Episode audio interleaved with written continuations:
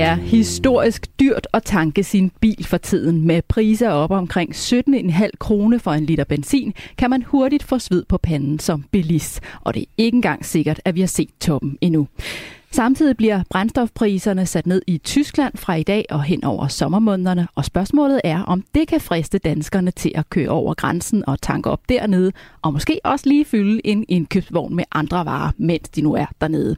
Det er i hvert fald noget, den danske detailhandel frygter, og som kan gå hen og blive dyrt for de danske købmænd, lyder det.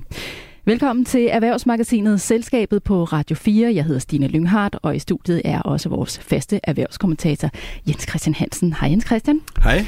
Det der med grænsehandel, det er jo faktisk noget, du benytter dig af. Du har faktisk netop været på din årlige tur til Sverige her i Kristi Himmelfartsferien. Er det ikke rigtigt? Jo, øh, det er sådan en gang om året, sådan når det lige øh, impulsivt finder ud af, at det er lidt regnvejr, og vi kører en tur, vi smutter en tur til, til Malmø, og så storshopper jeg. uh, min kone, hun køber overhovedet ikke noget. Det er kun mig, der køber. Så spiser vi frokost og kører hjem igen, der hen mod aftenen, ikke? Så det er sådan en tur, jeg var på her, ja. Og, og, hvad, og øh, hvad er det, du køber? Jamen, jeg købte jo øh, cykeltøj, sportstøj, øh, solbriller, ups, øh, solbriller og øh, almindelige sådan, øh, forbrugstøj, har jeg nær sagt. Og jeg ved ikke, nu må du ikke spørge mig om, om, om hvor meget billigere det er og sådan noget der. Og nu kan jeg så se, vi har jo en købmand stående her, han kigger lidt ondt på mig. Men, men øh, jeg ved slet ikke, hvor meget jeg, øh, jeg sparer i grunden. Øh, øh, og i butikkerne der i Sverige, der påstod de, at det er meget billigere derovre. Men øh, jeg er lidt i tvivl. Ja, fordi jeg vil sige det samme. Jeg er faktisk også lidt i tvivl om det, fordi når, lige præcis med tøj, der er der jo masser af mærker i dag, hvor at når du så kigger på det her prismærke, så kan du se en pris for Danmark, du kan se en pris for Sverige, du kan se en pris for Norge. Så er der reelt noget at spare, tænker jeg. Og jeg tænker faktisk lidt det samme, når jeg står nede i de her bordershops nede i Tyskland, når jeg er på vej hjem fra ferie. Altså bliver jeg egentlig også lidt i tvivl om, om hvor meget man egentlig sparer. Og så ender jeg med at gå derud derfra med en currywurst i den ene hånd og en pakke opvasketaps. Det er sjovt nok, det jeg altid køber, og tager det med fra Tyskland. Så, så det er det der med, hvor meget sparer man egentlig reelt. Jamen det, det, det kan vores uh, mand jo nok uh, præcis regne ud her i dag, uh, som vi har med. Men, uh, men uh, det, det er også den der oplevelse, Stine, det der, tror jeg, som spiller, spiller ind her, sådan psykisk, så, så tror man, man sparer. Så køber man så øh, pose slik til en kilo, øh, eller hvad med jeg. Altså, man køber meget mere. Så man måske aldrig nogensinde får spist. Men tænker du slet ikke over, at de danske butikker så går glip af dine penge? Er det korte svar er nej. Nej, godt. Vi taler meget mere om grænsehandel og den billige benzin i Tyskland i dagens program. Og så skal det også handle om kryptovaluta, som i den grad deler vandene i finansielle kredse. Vi har som altid et erhvervspanel i studiet. Det består af dig, Jens Christian, og så vores to gæster fra erhvervslivet. De er i dag John Wagner. Hej John. Ja. Du er administrerende direktør for De Samvirkende Købmænd. Det er en brancheorganisation for købmands egne butikker, som for eksempel Rema tusind, Meny, Spar og syv-Eleven. Og så har vi en ny gæst i studiet. Det er Simon Kvistgaard. Hej Simon. Goddag. Du er iværksætter og bestyrelsesmedlem, og Simon, lad os lige høre lidt mere om dig, fordi jeg ved, at du er svært begejstret for teknologi, og du har for nylig solgt en virksomhed, som du selv havde stablet på benene. Hvad var det for en virksomhed? Jamen, øh, det var en konsulentforretning, der hedder, hedder stadigvæk Inviso, øh, som jeg startede i, i to tusind og fjorten og byggede op til en, en små hundrede mand, som handlede om at hjælpe virksomheder med at bruge data klogt, så alle de buzzwords, der er omkring det, A I og maskinlæring og algoritmer osv., så, så, så det var det, jeg brugte min, min tid på, indtil, indtil sidste år, hvor jeg så exited fra den. Og går du så med nye iværksætterdrømme nu, eller hvad går du og tænker over? Det er jo klart, at når man først er bit af det, så er det svært at stoppe. Det er måske svært for mig at se en, et, et job i en, en big corporate i morgen i hvert fald, så... Så jeg prøver at, at grave mig ned i nye teknologier, og som du siger, så er krypto en af dem, hvor jeg virkelig har forsøgt at, at kaste mig helt ind i for at forstå, hvad det er for en, en trend. Simon, du må ikke lige spørge sig. Altså, du brændte jo for den virksomhed, jeg går ud fra. Uh, hvorfor solgte du?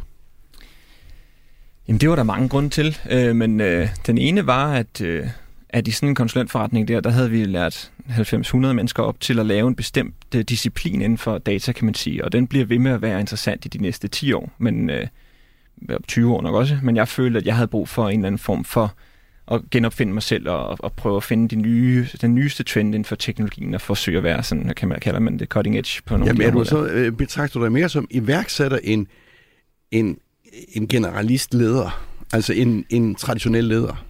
Øhm, jeg ved ikke, leder, synes jeg, er et, et ærgerlord, fordi det, det betragter jeg nok mig selv som, men, men den klassiske driftsperson er jeg nok i hvert fald ikke. Okay. Så, øh, så jeg synes, det er sjovt at udvikle ting, og jeg synes, det er sjovt at bygge koncepter omkring teknologi, øh, og udvikle dem til rent faktisk at have en forretningsmodel, og synes, det måske det er mindre sjovt at sælge det gang nummer to hundrede. Et varmt velkommen her til selskabet, til både dig, Simon, og selvfølgelig også til dig, John. Tak. Først skal vi have et kig på ugens erhvervsnyheder, og Jens Christian, det er jo nok gået de færrestes næse forbi, at i dag er der mange af os, som skal en tur i stemmeboksen for at stemme om forsvarsforbeholdet. Er det egentlig også noget, man holder øje med i erhvervslivet? Ja, det er det øh, i høj grad, men altså den korte version af, at det har ikke en stor betydning for erhvervslivet. Jeg har godt nok set, det er nogle af dem, som producerer til militæret, som siger, at, at, at de er blevet fravalgt, fordi vi ikke er medlem af, øh, øh, fordi vi har det forsvarsforbehold. Det tillader jeg mig at tvivle på. Men så kommer det store men. Danmark er en åben økonomi. Vi er afhængige af, verden er åben, og grænserne er, øh, hvad skal man sige, tilgængelige at komme over. Og derfor er vi interesseret i den helt store forkromede sikkerhedspolitiske øh, aftaler og institutioner rundt omkring i verden. Så jeg tror, det er måske det er der erhvervslivets øh, interesser i høj grad øh, øh, består. Der kan man så sige, at det her E U er et lille skridt øh, i den retning, og derfor er, er, er erhvervslivet generelt øh, klart for et øh, afskaffelse af forbeholdet. Så her holder man altså også øje med, om det bliver et ja eller et nej. Og så øh, er der også nyt om S A S. Vi havde jo fokus på S A S i sidste uge, som har store økonomiske problemer. Nu er der så kommet et regnskab. Hvad fortæller det? Jamen, vi var jo næsten ved at skrive en nekrolog i sidste uge, og øh, den nekrolog kan vi så tage op igen, eller tæt på nekrolog, fordi det er et dårligt regnskab. Øh, det er måske ikke så overraskende. Det er jo regnskabet fra april til, øh, undskyld, fra februar til, til april, og de har et underskud på en milliard. Og jamen, det, øh, det er ser skidt ud. De har jo som aflyst en hel masse flyvninger hen over sommeren, øh, øh, og de forhandler jo internt om at lave nogle enorme besparelser. De skal spare syv komma fem milliarder øh, svenske kroner.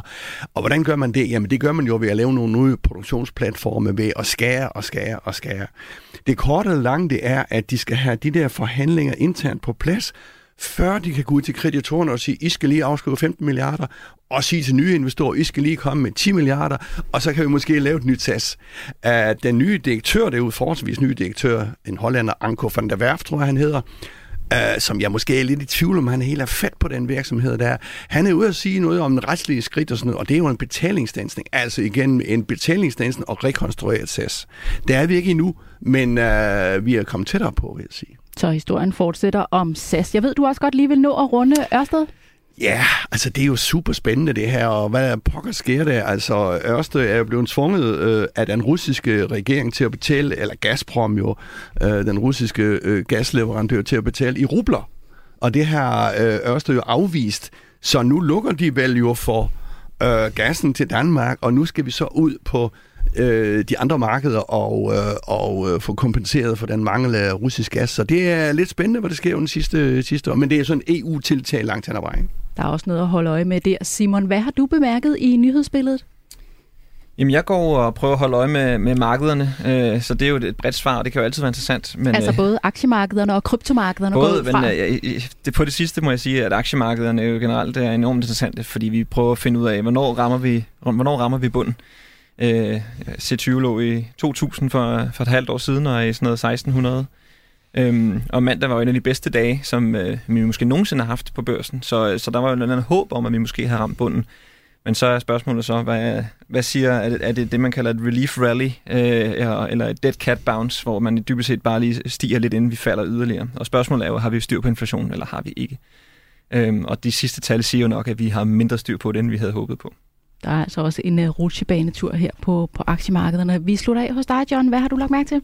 Jamen, en af de ting, jeg har lagt mærke til, øh, lagde jeg ikke mærke til, for nu at udtrykke det lidt kryptisk. øh, sagen er jo, at øh, Dansk Selskab for Virksomhedsledelse havde det årlige V L-døgn i øh, sidste uge, og det plejer normalt at være noget, der fylder i erhvervssiderne, fordi øh, hele toppen i dansk erhvervsliv øh, mødes.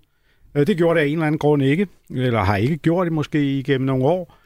Men, men jeg deltog, fordi jeg er medlem af bestyrelsen af Dansk Selskab for Virksomhedsledelse. Og jeg synes, der var en undersøgelse, som blev offentliggjort på, på V L-døgnet, som fortjener noget omtale, og den var kort omtalt i Finans, men ellers har jeg ikke set den omtalt andre steder. Og det er en undersøgelse, der viser, at niogtredive procent af virksomhedslederne i Danmark kun niogtredive procent, mener, at de har en bestyrelse, som er kompetent til at drøfte bæredygtighed. Vi tænker på de udfordringer, som vi står overfor, forhåbentlig i endnu større udstrækning. Han har sagt, den dag, hvor krigen i Ukraine måske øh, falder ned til et, et, et, et anderledes niveau, øh, og vi for alvor skal i gang med klimaforandringerne i samfundet, at man så konstaterer fra kun niogtredive procent af virksomhedslederne i Danmark, at de har en bestyrelse, som kan drøfte bæredygtighed med dem. Det synes jeg er skræmmende. Der er altså noget at se på der for bestyrelserne. Tak for ugens nyhedsoverblik.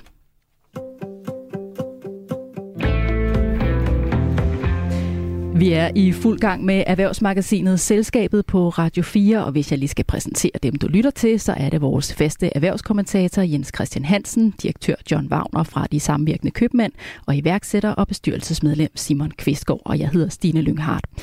Og nu skal vi tale om kryptovaluta, for det er noget, der deler vandene i finansverdenen og blandt investorer.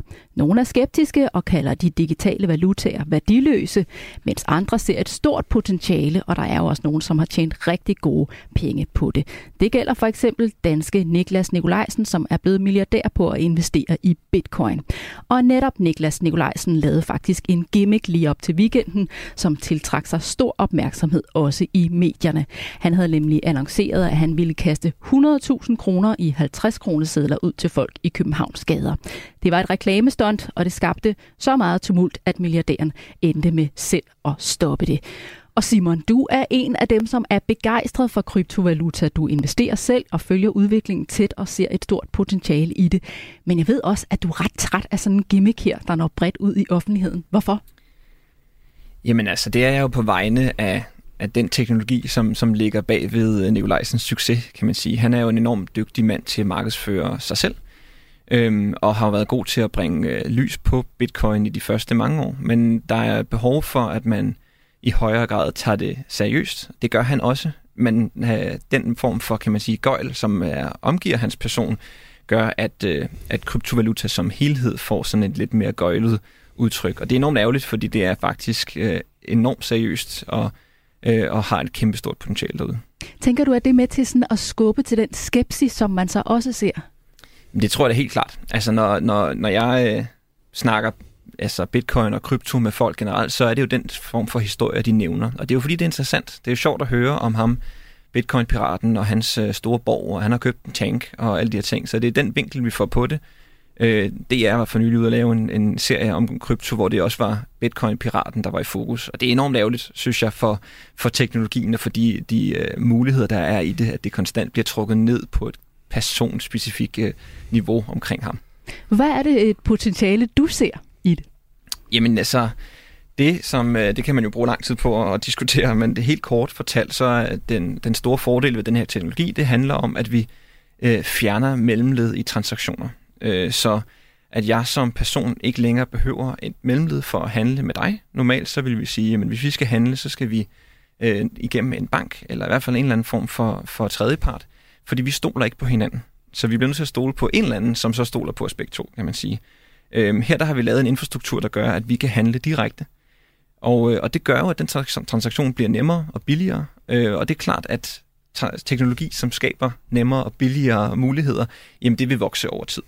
Så at den skepsis, der er, den kan jeg sagtens forstå, og jeg kan sagtens se, at vi stadigvæk er umodne.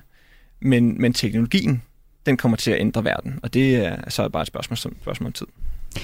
Det bliver jo så også beskrevet som øh, kejserens nye klæder, og især inden for den traditionelle bankverden er der folk, der kalder dem decideret værdiløse. Og Jens Christian, jeg ved jo også, at du også er en smule tvivlende. Hvorfor? Jamen, nu er jeg jo så en gammel sur journalist, ikke? Så jeg tvivler på alt, jeg ikke forstår. Uh, så helt ærligt, jeg forstår, altså, jeg er begyndt at forstå uh, hele, hvad skal man sige, krypto-tankegangen, og jeg er glad for, at Simon nævner det med teknologien, fordi der er jo ingen tvivl om, at det er lige præcis teknologien, og den er jo kommet for at blive. Øh, og så kommer vi øh, hælde en masse mere på, skal det reguleres af nogle øh, offentlige myndigheder, øh, eller hvordan skal vi få det passet ind i vores system. Øh, pointet er jo bare, at på nogen, og du nævner Niklas Nikolajsen, og jeg tænker, jeg synes, det var meget plat, altså han forsøgte sådan en Simon Spies-ting der, ikke? Men øh, fred være med det, altså øh, der har jeg også nævnt pyramidespil, øh, øh, og man kan jo sige sådan, Hvis jeg forstår dig ret, øh, så køber du bitcoin for eksempel som en af de store øh, kryptovalutaer i tillid til, at den har en højere værdi i morgen. Altså, den har jo ikke sådan en grundlæggende... Nu må Simon jo korrigere mig, hvis jeg overhovedet ikke fatter noget. Den har jo ikke sådan en grundlæggende øh, værdi. Man kan sige, en aktie, det er et bagvedliggende selskab. Det kan også gå konkurs. Du kan også tage alle dine penge der. Der er trods alt en vare derude, ikke? Jeg kan ikke se, at der er en, en vare i det her. Og, og, og, men, men jeg kan meget godt forstå det, som Simon siger, den er, at vi skal have et led, hvor vi har en, vi kan stole på. Altså, den teknologiske handelsplatform der, øh, øh, der kan jeg se nogle øh, perspektiver i. Og Simon, du skal nok få lov at, at svare, men jeg kunne godt tænke mig også lige at involvere dig, John, fordi vil du sætte dine penge i kryptovaluta? Jeg har i hvert fald ikke gjort det indtil nu, så jeg er jo spændt på, om, om, om dagen i dag kan få mig til at gøre nogle overvejelser. Jamen, jeg, jeg har været meget skeptisk øh, over for det, fordi jeg jo grundlæggende, øh, jeg har jo samme baggrund som Jens Christian, og vi er, er, er nogenlunde jævnaldrende, så, så jeg er lige så uforstående over for det, og har ikke rigtig kunne forstå, hvad det gik ud på. Og når man ikke kan forstå, hvad det går ud på, så øh, får man jo øh, sådan en eller anden øh, skeptisk forhåndsindstilling til det, og når så den etablerede bankverden, som jeg i øvrigt heller ikke har meget vidus til, når, når man ser på, hvad de har været igennem de sidste ti til femten år. Men når man ser dem voldsomt advarer, og man ser Nationalbanken øh, advarer, som vi så for nylig, øh, jamen så er jeg jo et, et, et, et, et forsigtigt konservativt menneske, der siger, så må jeg jo hellere lade være. Men jeg kan jo godt se, at hvis jeg havde været blandt first moverne for mange år siden og smidt lidt penge over i bitcoin, så havde jeg jo ikke engang givet stå her, fordi så havde jeg rendt rundt på nogle golfbaner nede i Sydeuropa sikkert. Simon, kan du så ikke lige prøve at forklare de to herrer her, som, som jo er lidt i virkeligheden forklarer, at, at det er jo fordi, I grundlæggende ikke forstår, hvordan det hænger sammen. Kan du ikke prøve at forklare lidt mere om det? Jo, men det er også vigtigt at sige, at, at jeg, der er jo masser af de der store institutioner, som går ud og advarer, og det kan jeg sagtens forstå, fordi det er et farligt sted, og man kan tabe en masse penge, øh, fordi det, der, det ikke er reguleret. Øh, men spekulationen i prisen af selve bitcoin er dybest set for mig ret uinteressant. Det er ikke det, det handler om. Og, og der findes andre valutaer derude, som jeg synes er mere interessante end bitcoin. Der er navnligt den næststørste, Ethereum, som ligesom har en masse af det potentiale, som jeg tror på. Og det er også der, hvor vi kan begynde at snakke om fundamentals, altså hvad er det, der ligger og skaber værdi nede under det her, hvor vi siger, at aktien har jo en værdi, fordi vi tror på, at S A S, de øh, tjener penge, det gør de måske ikke, men øh, at, øh, at aktien i hvert fald øh, har en anden fremtid.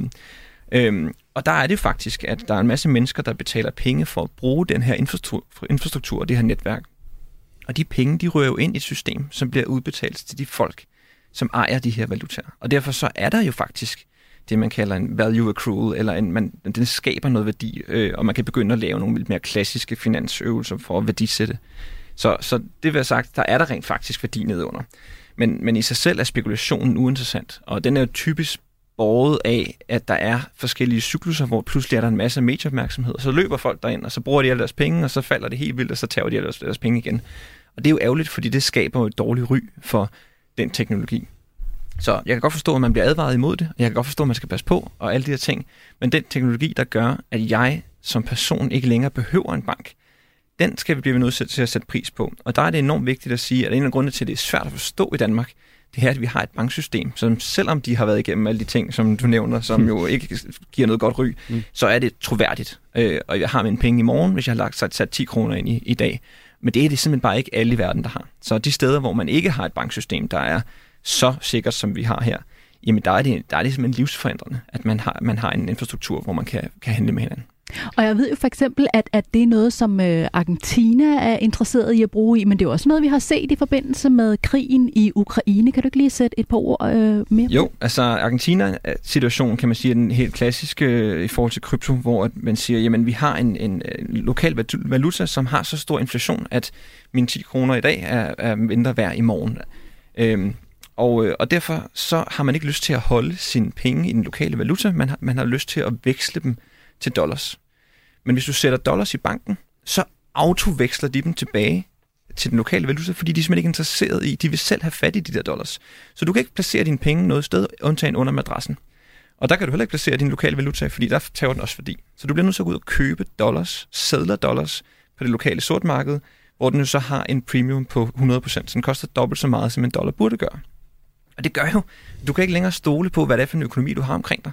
Men her der får du pludselig en infrastruktur, hvor du siger, jamen jeg smitter mine penge ind i en, en krypto, og det kan jeg gøre på min smartphone. Jeg behøver ingen banker, og jeg har fuld tillid til, at i morgen er der lige så mange af den krypto. Jeg kan ovenikøbet bruge det, der hedder en stablecoin, som er sat fast til dollaren, så jeg behøver ikke at investere i troen på bitcoins pris i morgen.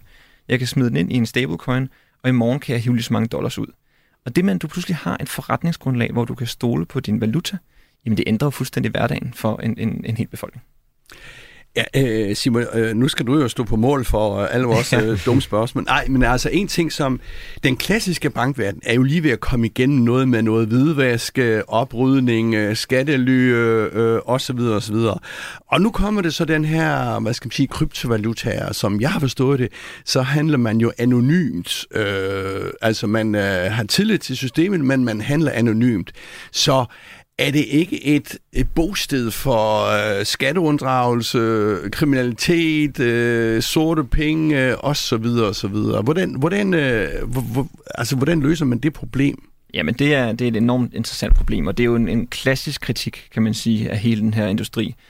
Øh, og der er lavet undersøgelser, som viser, at det er at en meget, meget lav procentdel, som rent faktisk øh, bliver brugt til hvidvaskning. Fordi en af de ting, der jo er sjovt, er jo, at man kan jo følge alle de her mønter en til en. Så de steder, hvor det for eksempel tydeligvis er, fordi der er nogen, der har hacket og stjålet de her mønter, så bliver de blacklistet, og så kan man ikke længere bruge dem. Så hvis man finder ud af, at de her mønter er blevet brugt til kriminalitet, jamen så kan vi blackliste dem, og så kan man ikke længere bruge dem på markederne. Så der er rent faktisk måske en endnu større mulighed for at kontrollere, hvis, hvis communityet som helhed mener, at det er relevant. Og det anden kommentar er, som du selv siger, jamen det er jo ikke sådan så, at vi går med en fuldstændig tiltro til, at Danske Bank i Estland har fået ryddet fuldstændig op i hvidvasken. Altså det er jo ikke sådan, at vores alternativ er en hundrede procent sikker løsning. Så, så jeg tror på, at jamen, der er der klart noget hvidvaskning, og der er klart noget kriminalitet. Det er jo heldigt. Men det er der også i det normale system, og her der har vi bare en, en potentiel opside. Jeg tænker også lige på, øh, hvis jeg har også forstået noget, Concordium for eksempel, som nu er Lars Seier, som har øh, stiftet den virksomhed i Nuvæk. Den er så, øh, tror jeg, blevet børsnoteret og, og stedet og faldet voldsomt, så meget stor øh, usikkerhed. Men som, hvis jeg forstår det ret, så går de ligesom ind for noget regulering af, i Concordium. Altså, at de offentlige myndigheder er ind og regulerer noget. Er det ikke korrekt? Lige det er præcis den. Ja, det der er interessant ved Concordium, det er, at øh, hvis du kigger på bitcoin, så kan du sige, at øh, jeg kan godt handle som anonym, men når jeg sender et beløb til dig, så er, kan alle se det på, på kæden.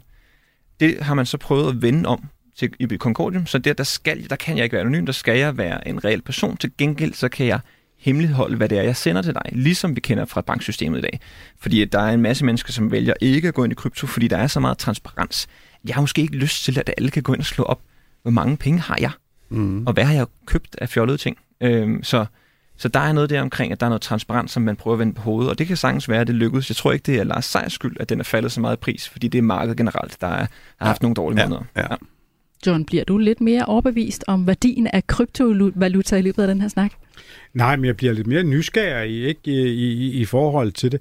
Jeg kunne godt tænke mig at spørge dig, at, at øh, og du skal ikke fortælle, hvad du selv har gjort, men, men, men hvis du skulle give meget godt råd, hvor stor en del af en til rådighed værende formue vil du synes, jeg skulle placere i bitcoin eller nogle af de tilsvarende kryptovalutaer? Ja, det er, jo, det er jo et svært spørgsmål, og det, det er jo meget personafhængigt. Hvor, hvor, hvor stor risikovillighed har man? Det, jeg plejer at sige til, til folk, som spørger mig om det, det er, at du skal simpelthen ikke putte penge ind, som du ikke har råd til at tabe, og du må ikke kigge på dem i ti år. Så hvis du tror, du skal gå ind og, og ramme den der bølge og sige, nu sælger jeg bare lige på toppen, og så kører jeg på bunden, og så er det bare til de der golfbaner, du snakkede om før, mm. jamen så bliver, du, så bliver du snydt af markedet. Markedet er klogere og bedre, end du er. Øhm, så, så det, man skal gøre, det er, at man skal tro på teknologien. Så skal man købe øh, for x antal kroner, hvad man nu har lyst til af Ethereum, og så skal man lade man kigge på det i ti år. Så skal vi mødes på golfbanerne der. Hvis du vil vide mere om kryptovaluta og overvejer selv at investere i det, så kan jeg anbefale at dykke ned i Radio fires arkiver og finde nogle af de tidligere udgaver af programmet Overskud. Der er gode tips at hente der også for dig, John. Programmerne kan du selvfølgelig finde i Radio fires app.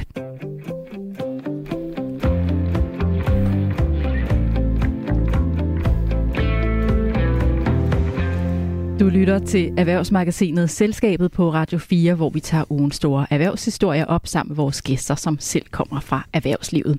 Vi har netop talt om kryptovaluta, og om lidt skal det handle om jagten på billig benzin. For i dag sætter tyskerne prisen ned på benzin, og det kan lokke flere danskere over grænsen, og måske fylder de også indkøbsvognen, mens de er dernede. Det frygter detailhandlen i hvert fald.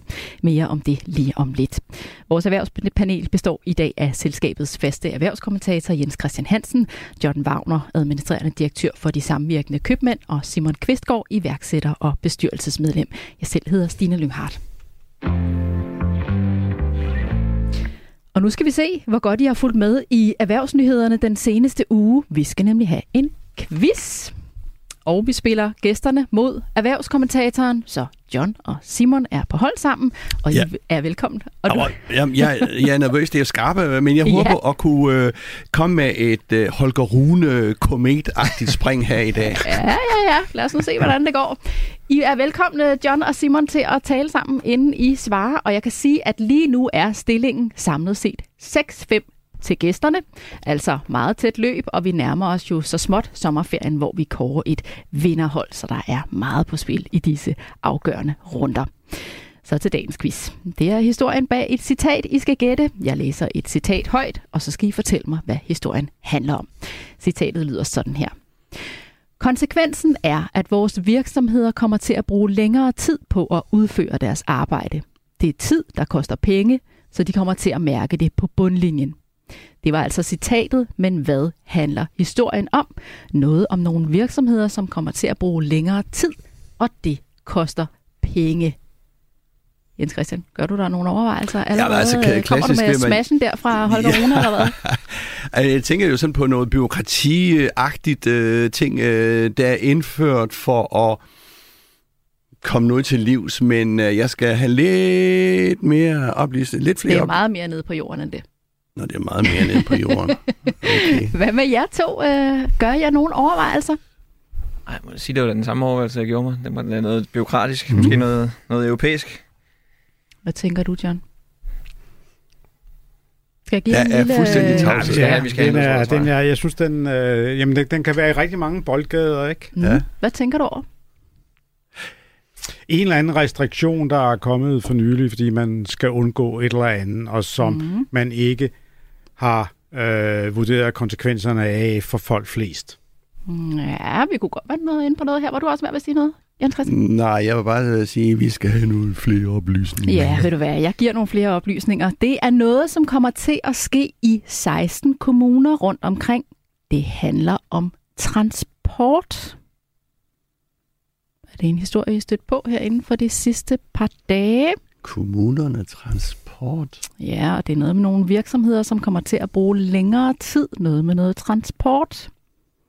Nej. Det ser noget blanke ud rundt om med mikrofonerne her. Æh, den er svær, den er svær, den er svær. Æh... Nå, ja, ja, okay. Men skal I have svaret så?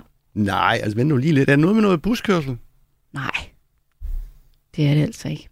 Prøv at høre, der er ikke nogen, der vinder i dag, men nu skal I få svaret. Som et forsøg har seksten af landets kommuner fået lov til at sænke hastigheden på udvalgte strækninger i byområder fra halvtreds til fyrre kilometer i timen. Det gælder i Aarhus, Aalborg, Frederiksberg, Allerød, Fredensborg, Frederikssund, Furesø, Gentofte, Hillerød, Hørsholm, Lyngby-Torbæk, Rudersdal, Odense, Randers, Norddjurs og København. Og forsøget med en lavere hastighed skal gøre vejene mere sikre. I flere af kommunerne er der talt om udvalgte veje eller zoner omkring for eksempel bymidter, skoler og boligområder, mens København laver mere omfattende tiltag. Citatet, jeg læste højt, kom fra Lasse Lundqvist, der er konsulent hos S M V Danmark, som er de små og mellemstore virksomheders organisation. Han havde udtalt sig til T V to. Og i S M V Danmark er man altså bekymret for de erhvervsdrivende, der ikke kan lade bilen stå, som for eksempel håndværkere. Og hvis de skal bruge længere tid, vil kunderne få en ekstra regning. Hvad siger du så til historien, Jens Christian? Kan du forstå kritikken ja, fra S M V i Danmark? Ja, ja, ja, men jeg, jeg hørte også den øh, øh, typisk øh, fra, hvor man bor her i København, ikke? Altså, hvor man skulle ned på tredive kilometer i det meste København, med undtagelse af H C. Andersens Boulevard og, og, og, og sådan nogle steder. Jamen, altså, det er jo den vej, det går. Det er jo ikke et dansk fænomen, der. Sådan er det overalt i Europa. Jeg synes måske, man skulle tage skridtet øh, måske endnu mere fuldt ud, og så lave nogle gader helt bilfrie. øh, og så nogle andre, øh, øh, hvor man kunne køre lidt. Altså, øh, det... det, det øh, jeg ved det ikke, og så er det også noget med, altså det er rush hours, altså, øh, hvor man alligevel ikke kan køre stærkt, så kører man måske kun tredive, men altså klokken elleve om natten, når der ikke er en sjæl på en af de store veje, skal man så køre tredive, altså jeg kunne godt tænke mig, at det kom lidt mere fleksibilitet ind i sådan nogle ting der, altså det virker sådan meget, øh, øh, ja, regulatorisk hans. Men John, er det ikke et problem for erhvervslivet? Altså nu har I jo for eksempel nogle købmænd, som skal have transporteret nogle varer rundt, og vil også ofte skal ind til bymidter, som er jo noget af det her, hvor man, man taler om at, at, at sætte hastigheden ned. Øhm, vil det ikke koste penge, John, for jer? Jo, men det er da, jamen det er da klart, at, at øh, en hastighedsgrænse på tredive inde i hele København betyder, at øh, de natleveringer, der er til syv-Eleven og andre butikker i et område herinde, jamen de kommer lidt langsommere frem, end de måske plejer at komme frem, og det vil jo selvfølgelig betyde, at man ikke, måske når en, en butik øh, eller to butikker færre, når man er på en tur øh, rundt. Øh, så, så det betyder noget, og, men, men jeg har lidt den... Det, som vi gør i øjeblikket med for eksempel at sætte hastigheden ned og sådan nogle ting, i sådan nogle områder der, jamen det er jo fordi, vi igennem mange, mange, mange år ikke har haft de infrastrukturinvesteringer, som vi burde have haft. Altså, vi kan bare se, hvor glade vi er for metroen i dag. Jamen, den skulle vi jo have haft for mange, mange år siden. Jeg er helt sikker på, det bliver sikkert ikke i min tid, men den dag, der er en havnetunnel færdig, så vil vi sige, hvorfor fik vi ikke lavet den havnetunnel for rigtig mange år siden? Hvis vi tager de diskussioner, der har været, inden vi lavede de store broforbindelser, der er ingen, der i dag fortryder, at vi har fået de store broforbindelser, altså enten det er, er Øresundsbroen eller det er Storebæltsbroen. Lad os da se at komme i gang, enten det er Kattegat, Femern er vi i gang, men lad os se at få udbygget den metro. Altså det er fuldstændig, efter min mening, galimatias, at man ikke laver den rigtige infrastruktur omkring en hovedstad, som København gælder for den sags skyld også andre, andre store byer. Og når vi så gør det, så laver vi halve løsninger som letbanen. Nej, lad os få den metro ned, mest mulig trafik ned under byen. Det er det, der er løsningen. Bare tage til Norge, se Oslo, hvor man virkelig har lavet kæmpe infrastrukturinvesteringer igennem de sidste år, har fået en enorm dejlig bymidte, men man har stadigvæk en trafik, der fungerer i byen. Og man kan jo også sige, at øh, sådan et, et tiltag her, Simon, det skal jo så øh, skabe tryggere veje, og måske at sådan noget her kan få flere til at tage cyklen og hoppe ned og tage toget, så vi også får mindre trængsel på vejene. Er det ikke en meget god idé? Jo, altså det er jo, jeg håber jo bestemt, at man har haft nogle eksperter indover og vejledet i præcis, hvordan man skal gøre, fordi det er jo så enormt komplekst. Der er jo simpelthen, nu har jeg jo arbejdet en smule med data selv, øh, og, og det er jo, der er jo så mange afhængige variabler, som man ikke kan styre i sådan noget her, og derfor så, så, så gør det sådan nogle beslutninger svære. Jeg, jeg har meget lidt ondt af, af den øh, vognmand, der skal køre lidt langsommere. Det, det finder man nok ud af, og syv-Eleven får nok sætte en, en lastbil mere ind. Men det er jo så lige præcis det, så, så skal de køre langsommere, og så sætter de en lastbil mere ind. Øh, og man har jo faktisk lavet nogle undersøgelser, der viser, at, at nogle af de tiltag, der bliver gjort for, at det skal være sværere at køre bil, gør, at der er tredive til fyrre procent mere trafik, fordi vi ligger og cirkler efter parkeringspladser. Mm. Så det der med ikke at få tænkt tanken igennem, så ender vi med bare at køre endnu flere biler rundt, så det er endnu færre for cyklerne at være. Ikke? Så, så der er noget der omkring, hvordan man sikrer sig, at det rent faktisk har den ønskede effekt. Og det er også noget, man er ved at overveje rundt omkring i de her kommuner, som nu skal være med til det her forsøg. Det var altså ugens quiz, og det står altså fortsat seks fem, fordi der ingen vinder var i dag, men bedre held næste gang. Som bilist kan man næsten få lyst til at vende blikket den anden vej, når bilen skal tankes for tiden. Tælleren på benzinstanderen løber nemlig hurtigere end nogensinde. Siden årsskiftet er prisen for benzin steget med næsten fem kroner per liter, og vi er nu op omkring sytten komma fem kroner, hvilket er rekordhøjt. Samtidig sætter de prisen ned hos vores naboer mod syd. Fra i dag og hen over sommeren vil det være muligt at tanke brændstof til et sted mellem tolv og tretten kroner per liter i Tyskland. Og spørgsmålet er jo, om det kan få danskerne til at køre over grænsen, og måske også lige fylde indkøbsvognen, nu hvor man er dernede. Det frygter detailhandlen i hvert fald. Og John, jeg vil godt starte med at spørge dig, for som direktør i De Samvirkende Købmænd repræsenterer du jo nogle af de store købmandsejede butikker, som for eksempel Rema tusind, Meny og Spar, men også nogle af tankstationerne, som Circle K og Q otte. Hvad er det, I er bange for kommer til at ske, når benzin i Tyskland kommer til at koste en fire til fem kroner mindre per liter? Jamen, jeg tør næsten ikke uh, udtale mig om det, vel, fordi at uh, Hvis jeg gør regnestykket op, hvad man kan tjene ved at tage syd for grænsen, så reklamerer jeg jo i virkeligheden for den grænsehandel, som jeg gerne vil undgå. Jamen, der er jo ingen tvivl om, at nu har vi haft to år, hvor, hvor grænsen jo har været lukket en, en del af perioden på grund af corona, og der har vi jo kunnet mærke i butikkerne, hvad der, virke, hvad der sker, når grænsehandlen den stopper. Altså, hvad der kommer tilbage af omsætningen i de danske butikker. Mere beskæftigelse, bedre sortiment, I, i butikkerne, der ellers præget af, af grænsehandel. Altså, hvordan kan man mærke, har man kunne mærke det i de danske butikker? Jamen, at, øh, altså, den sidste opgørelse fra Boston Consulting Group, og som Skatteministeriet har anerkendt realiteten i, det øh, siger, at, at der er en grænsehandel på fem komma fem milliarder mellem øh, Danmark og Tyskland på, øh, på dagligvareområdet. Og det er jo klart, at hvis vi får de milliarder i mere omsætning i de danske butikker, jamen for det første, er der flere, der bliver beskæftiget i butikkerne, der skal simpelthen fyldes mere op, der er flere kunder, der skal betjenes. Og den anden ting er, at de butikker, der har en, en forholdsvis lav omsætning, og derfor også er nødt til at begrænse deres sortiment, jamen de får pludselig en, en merehandel, der gør, at de kan have flere spændende varer på hylderne. Så det har været to rigtig gode år for, for dansk dagligvarehandel, øh, og jeg tror faktisk, at i den periode, der er der også gået op for mange, at, at når man grænsehandler, ja, så er der måske i virkeligheden mindre at spare, end man troede. Det er den ene ting. Den anden ting er, at når man grænsehandler, så køber man store mængder med hjem. Og det vi kalder lagereffekten, altså det, at man så også kommer, når man har købt varerne, kommer til at bruge flere af dem. Hvis der står en, en masse dåseøl ude i skuret, jamen, så kommer man også, måske også til at drikke flere af dem. Det samme med, med slikskuffen, når den er fuld. Og, og det gør, at den der lagereffekt, at, at øh, det er måske også ud fra en sundhedsmæssig betragtning ikke særlig godt. Så der er Flere, mange forbrugere, ikke mindst i det jyske område, har ligesom vendet sig til, jamen det er faktisk fint at lade være med at grænsehandle. Og derfor er vi utrolig ærgerlige over, at vi nu får en kombi, der er cocktail, han har sagt, der kan få grænsehandlen til at eksplodere igen. Fordi det, der jo sker nu, er, at først, og det, jeg er fuldstændig enig i regeringens sundhedspolitik, hvad, hvad rygning angår, øh, men det, at man har sat afgifterne op på tobak, som gør, at der nu, efter ikke der var prisforskel på tobak, at nu kommer der en markant prisforskel i forhold til Tyskland på tobakken.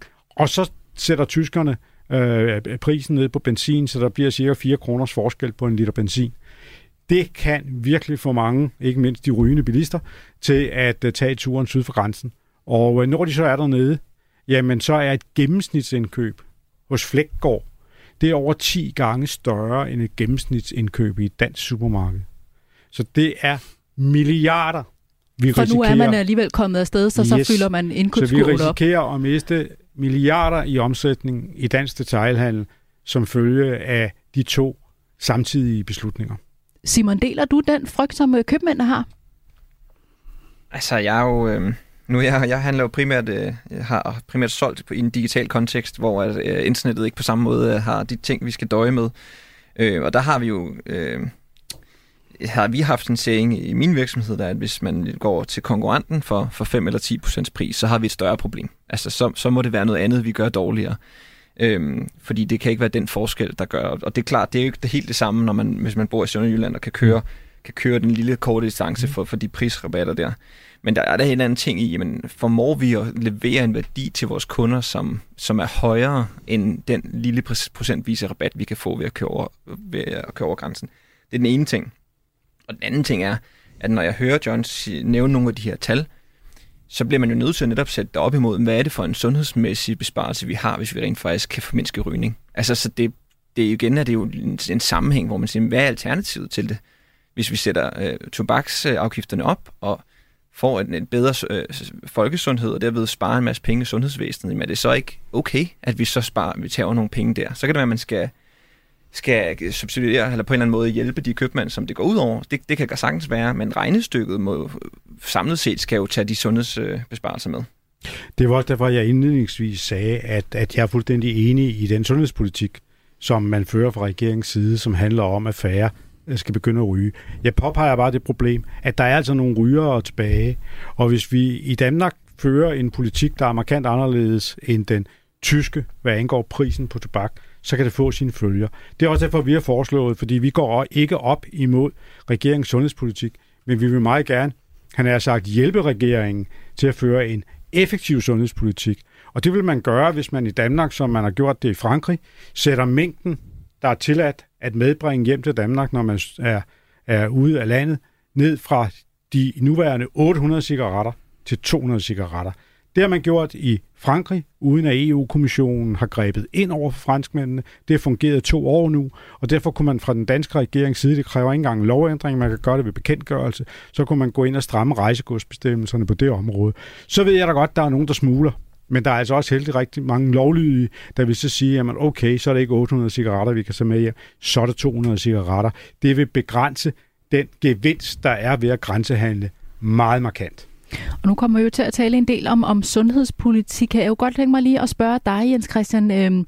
Vi har jo faktisk også set nogle nyheder i den her uge om, at danskerne rigtig gerne køber ind, selvom at forbrugertilliden er lav, altså at Danmark, danskerne ser mere negativt på deres økonomi. Tror du, at vi vil se flere tage til Tyskland og, og bruge flere penge, hvad end man så køber cigaretter, eller ja, hvad man nu skal have dernede? Ja, det tror jeg. Altså lige det første der, der er en masse paradokser i dansk økonomi i øjeblikket, ikke? For det er rigtigt, som du siger, forbrugerforventninger er helt i bund, men vi har bare så mange penge sparet op. Mange af os i hvert fald, en stor del af den danske befolkning, der står sådan set, som vi har snakket om tidligere, tusind milliarder kroner i kontanter i bankerne. Ikke pensionsopsparing, men kontanter, som man kan bruge. Boligejerne er velpolstret osv. osv. Og alligevel, øh, så går man jo, øh, hvad hedder det, så går man jo ud og, øh, og køber, selvom man har dårlige, hvad skal man sige, for, forventninger til fremtiden. Men med hensyn til grænsehandel, så tror jeg, der er en masse sport og psykologi i det her. Altså, øh, det ved øh, John givetvis meget mere om, men, men det er jo sådan noget, man, når man kan fylde en bus øh, et eller andet sted fra og køre ned til bordershop og så spare halvtreds kroner. Øh, nå, jamen, så har du en tur. Når jeg tager til Malmø øh, en gang om året, så har jeg en tur. Vi går hen og spiser frokost og, øh, og, og hører et andet sprog og sådan noget. Altså, det er mange... Jeg tror, det er noget psykologi og noget følelser ind i det her også, øh, som, øh, som spiller ind. Og jeg skal da lige hilse at sige, jeg er ikke særlig omkostningsbevidst, men jeg begynder da at kigge på de der benzinpriser. Nu skal jeg ned og, øh, til, til en fest hernede i Sønderjylland om en måned ved min søster der. Øh, og øh, der tænker jeg da på, bup, bup, bup, skulle man lige sørge for, at tanken øh, var tom, så man kunne fylde op der. Men selvom jeg er sønderjyde, så øh, normalt, når jeg kommer, jeg handler aldrig over grænsen, fordi jeg tror ikke som voldsomt på, at det er meget at hente. Men jeg kan forstå på John, at det er meget at hente nu. Lad os lige prøve at høre nogle af danskerne, om de kan blive fristet af at køre sydpå for at tanke billig benzin. Vi har talt med nogle stykker på en tankstation i København.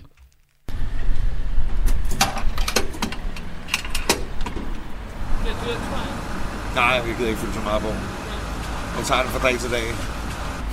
Går du nogle gange til Sverige eller Tyskland for mm. grænseshoppe? Nej, aldrig nogensinde. Jeg spørger, fordi at øh, hen over sommermånederne, så bliver øh, prisen på brændstof sat ned i Tyskland. Helt ned til tretten kroner. Kunne det få dig til at køre til Tyskland og tanke de biler? Hvis jeg alligevel skulle til Jylland, ja, så kunne det godt være, at jeg ville tage et smut forbi grænsen. Det kostede ni hundrede kroner at fylde tanken op sidst, så det var alligevel lidt penge. Øh, nej, det kunne det nok ikke. Okay. Ikke på nuværende tidspunkt. Nej. Men, øh, men ja, det begynder at være lidt kritisk. Vi er oppe på øh, sytten kroner i dag, kan jeg se. Ja, alt for meget. Jamen, jeg har en, en god nyhed så, fordi at, øh, det gør den et, et andet sted. Øh, hen over øh, sommermånederne, så bliver den sat ned i Tyskland. Det har jeg faktisk godt noget. Kunne det få dig til at køre til Tyskland for at tanke de biler? Nej, det kunne det kraftedeme ikke. Det koster også mange penge at køre derned. Skal du ikke alligevel ned og have nogle slotsbajer og øh, noget guf? Jeg får arbejde. Jeg kører sgu ikke ned over grænsen for at hente slip.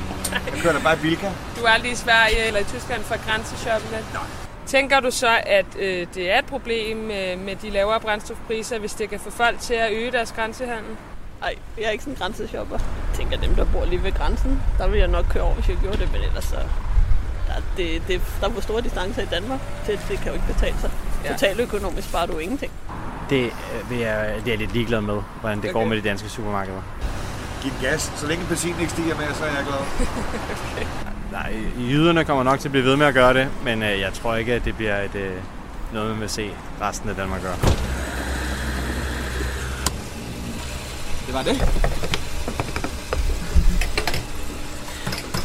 Og så blev der tanket færdigt her. Jeg tænker, at det er ret tydeligt her, hvilken landsdel vi har spurgt i. Vi har været ude i Københavnsområdet. John, havde det her set anderledes ud, hvis nu vi for eksempel havde været i Sønderborg, eller Kolding, eller Billund måske? Entydigt ja.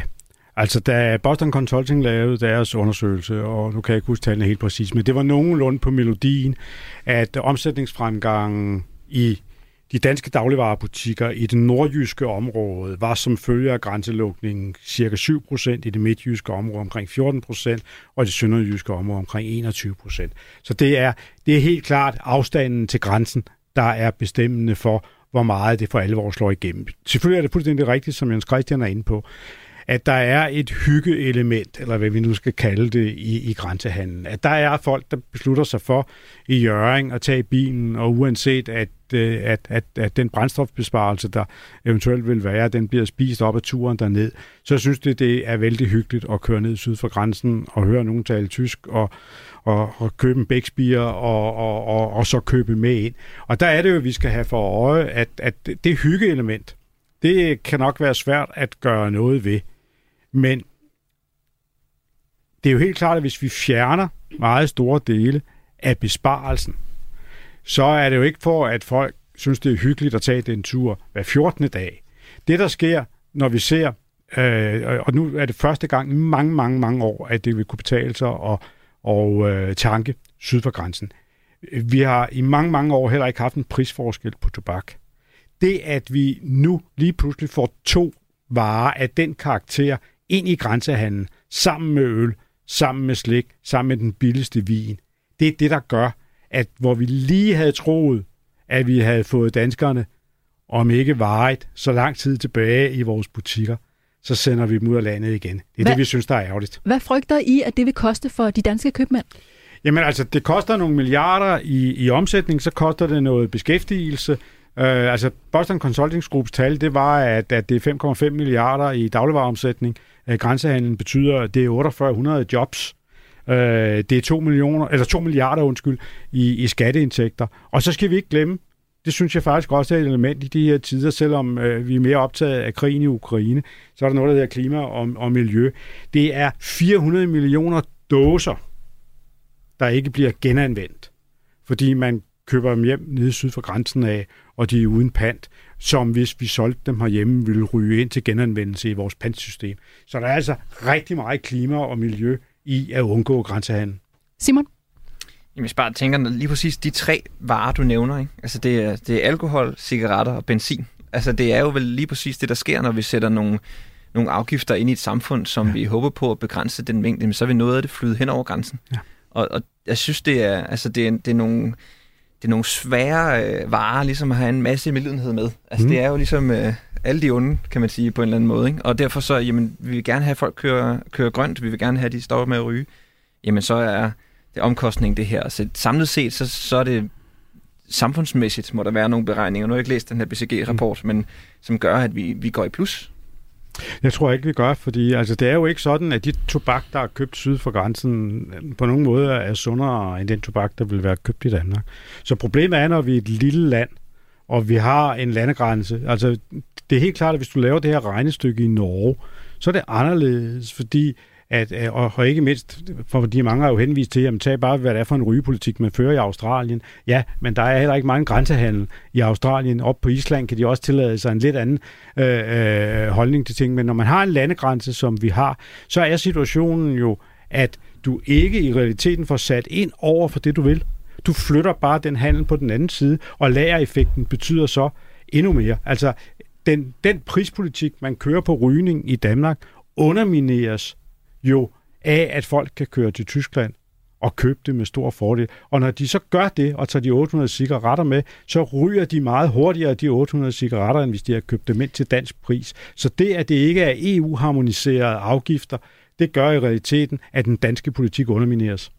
Og Jens Christian, spørgsmålet er jo, om der er flere hen over sommeren her, som kunne blive lukket til Tyskland. For der er vel ikke noget, der tyder på, at brændstofpriserne vil falde i den kommende tid, vel? Altså måske nærmere os. Nej, og jeg tror også lige, man skal huske på, altså jeg synes, synes jeg så, at brændstofpriserne er stort set ikke stedet i ti år. Altså de har været, altså i forhold til prisudviklingen, så er det jo billigt, øh, altså samme priser, ikke? Nu er det så stedet også, som jeg kan få en tanke om, at øh, John nævner klimaet, at man s- skal have de her høje priser, og man så på en eller anden måde fastholder de høje priser, når de internationale energipriser falder, øh, øh, og så lægger flere afgifter på netop for at få penge til en grøn omstilling, men det er ren spekulation fra min side.